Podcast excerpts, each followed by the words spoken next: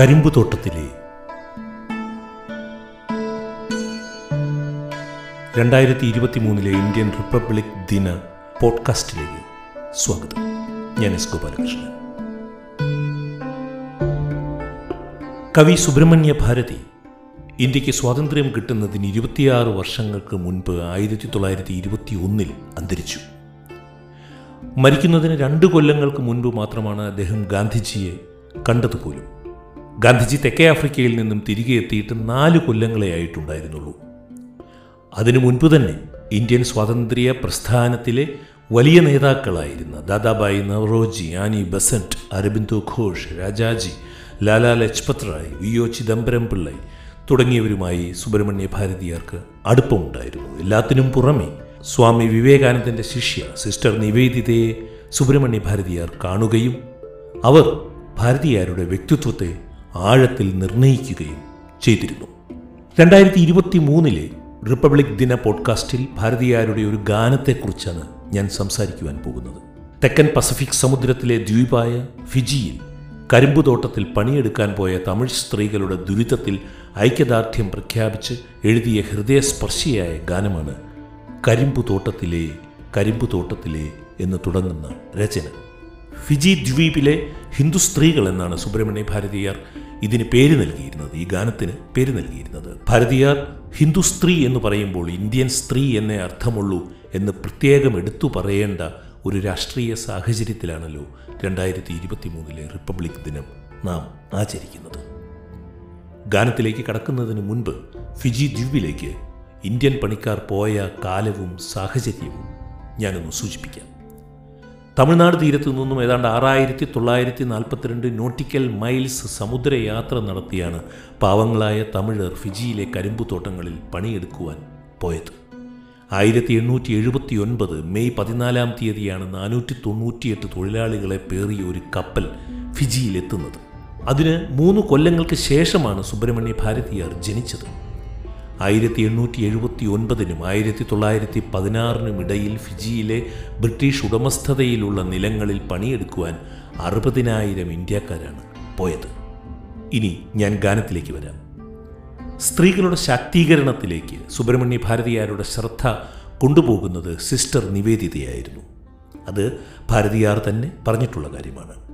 സ്ത്രീ ശക്തിയെക്കുറിച്ച് നിരവധി കവിതകൾ ഭാരതിയാർ എഴുതുകയും ചെയ്തു. അവയിൽ പലതും ജനപ്രിയ ഗാനങ്ങളാണ്. എന്നാൽ കർണാടക സംഗീത വേദികളിൽ അധികമാരും പാടി കേൾക്കാത്ത ഒരു ഗാനമാണ് കരിമ്പു തോട്ടത്തിലെ എന്ന ഈ വിലാപകൃതി. ആരോ എന്നോട് പറഞ്ഞിട്ടുണ്ട് പണ്ട് മുസിരി സുബ്രഹ്മണ്യ അയ്യർ ഈ ഗാനം ആലപിക്കാറുണ്ടായിരുന്നു എന്നുള്ളത്. പക്ഷേ എനിക്കത് കേൾക്കാൻ കഴിഞ്ഞിട്ടില്ല ഇതുവരെ. അതിന്റെ ശബ്ദലേഖനം എവിടെയെങ്കിലും ഉണ്ടെങ്കിൽ അയച്ചു തന്നാൽ അവരോട് എനിക്ക് വലിയ നന്ദിയുണ്ടായിരിക്കും. എനിക്ക് ഈ ഗാനം ലഭിച്ചത് തമിഴ് ലിപിയിലാണ്. തമിഴ് അത്ര നന്നായിട്ട് വായിക്കുവാൻ എനിക്കറിയില്ല. ഈ ഗാനം എനിക്ക് മനസ്സിലാക്കാനായി ചൊല്ലി അയച്ചു തന്നത് എന്നോടൊപ്പം ആകാശവാണിയിൽ ഉണ്ടായിരുന്ന സുഹൃത്ത് കെ നടരാജൻ. ഈ വരികളുടെ അർത്ഥം എനിക്ക് വളരെ വ്യക്തമായി പറഞ്ഞു തന്നത് പ്രമുഖ പത്രപ്രവർത്തകനായ ആർ ശ്രീനിവാസനുമാണ്. അവർ രണ്ടുപേരോടുമുള്ള നന്ദി ഞാൻ രേഖപ്പെടുത്തുകയാണ്. നാല് ചരണങ്ങളാണ് ഈ ഗാനത്തിനുള്ളത്. പോഡ്കാസ്റ്റിന്റെ അവസാനം ഈ ഗാനം ഉൾപ്പെടുത്തിയിട്ടുണ്ട്. ആയിരത്തി തൊള്ളായിരത്തി എൺപത്തിരണ്ടിൽ സേലം എസ് ശിവകുമാർ പാടിയതാണിത്.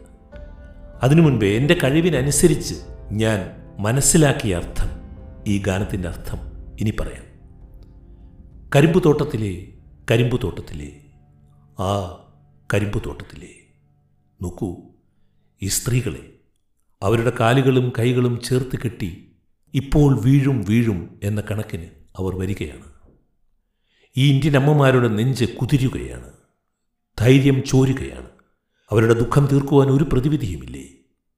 ചക്ക ആട്ടുവാൻ പോകുന്ന കന്നുകാലികളെപ്പോലെ അവർ ഈ കരിമ്പുതോട്ടത്തിൽ. കരിമ്പുതോട്ടത്തിലെ കരിമ്പുതോട്ടത്തിലെ. പെണ്ണ് എന്ന് കേട്ടാൽ പിശാച് പോലും ഒന്ന് തിരിഞ്ഞു നോക്കുമല്ലോ. ദൈവമേ നീ എന്താ ഇവരെ തിരിഞ്ഞു നോക്കാത്തത്? നിന്റെ ശ്രദ്ധ എന്താണ് ഇവരിൽ ഒന്ന് വീഴാത്തത്? അവരുടെ കണ്ണീർ ഈ മണ്ണിൽ വീണ് മണ്ണ് കുതിരണമെന്നാണോ?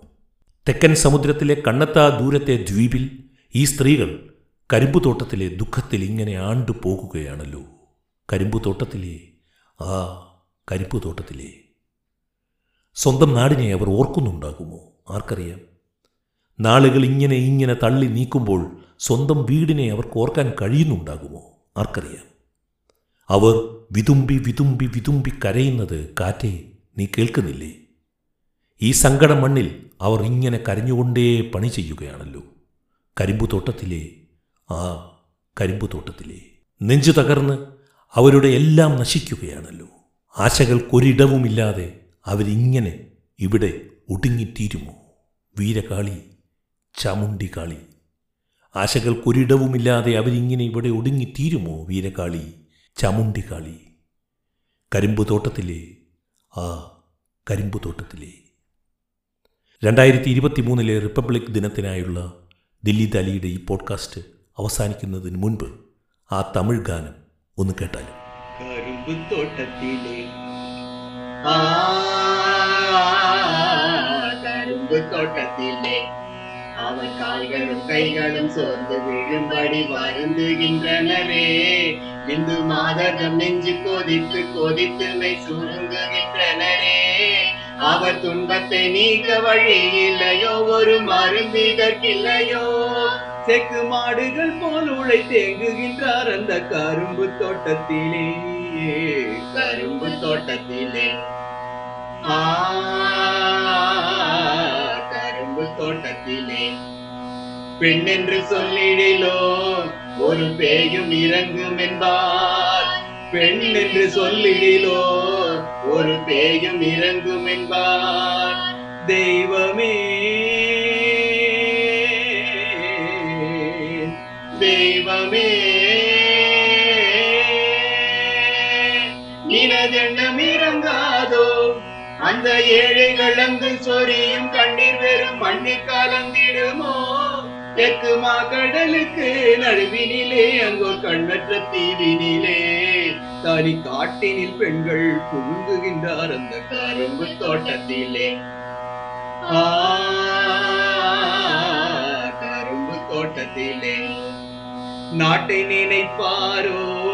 எந்த நாளினி போயதை காண்பதென்றே அன்னை வீட்டை நினைப்பாரோ? அவர் விம்மி விம்மி விம்மி விம்மி அழும் குரல் கேட்டிருப்பாய் காற்றே. துன்பக்கேணியிலே எங்கள் பெண்கள் அழுத சொல் மீட்டு முறையாயோ. அவர் விம்மி அழவும் திறங்கட்டு போயின கரும்பு தோட்டத்திலே. ஆ கரும்பு தோட்டத்திலே. அவர் கால்களும் கைகளும் தோண்டு விழும்படி வருந்துகின்றனரே. இந்து மாதம் நெஞ்சு கொதித்து கொதித்து மெய் சுருங்குகின்றனரே. அவர் துன்பத்தை நீக்க வழி இல்லையோ ஒரு மருந்து இதற்கில்லையோ செக்கு மாடுகள் போல் உழை தேங்குகின்றார் அந்த கரும்பு தோட்டத்திலே கரும்பு தோட்டத்திலே ஆ கரும்பு தோட்டத்திலே கரும்பு தோட்டத்திலே கரும்பு தோட்டத்திலே കരുമ്പ് തോട്ടത്തിലെ ദില്ലി ദാലിയുടെ ഈ ലക്കം ഇവിടെ അവസാനിക്കുകയാണ്. കേട്ട സുമനസ്സുകൾക്ക് നന്ദി. സ്നേഹപൂർവം. എസ് ഗോപാലകൃഷ്ണൻ.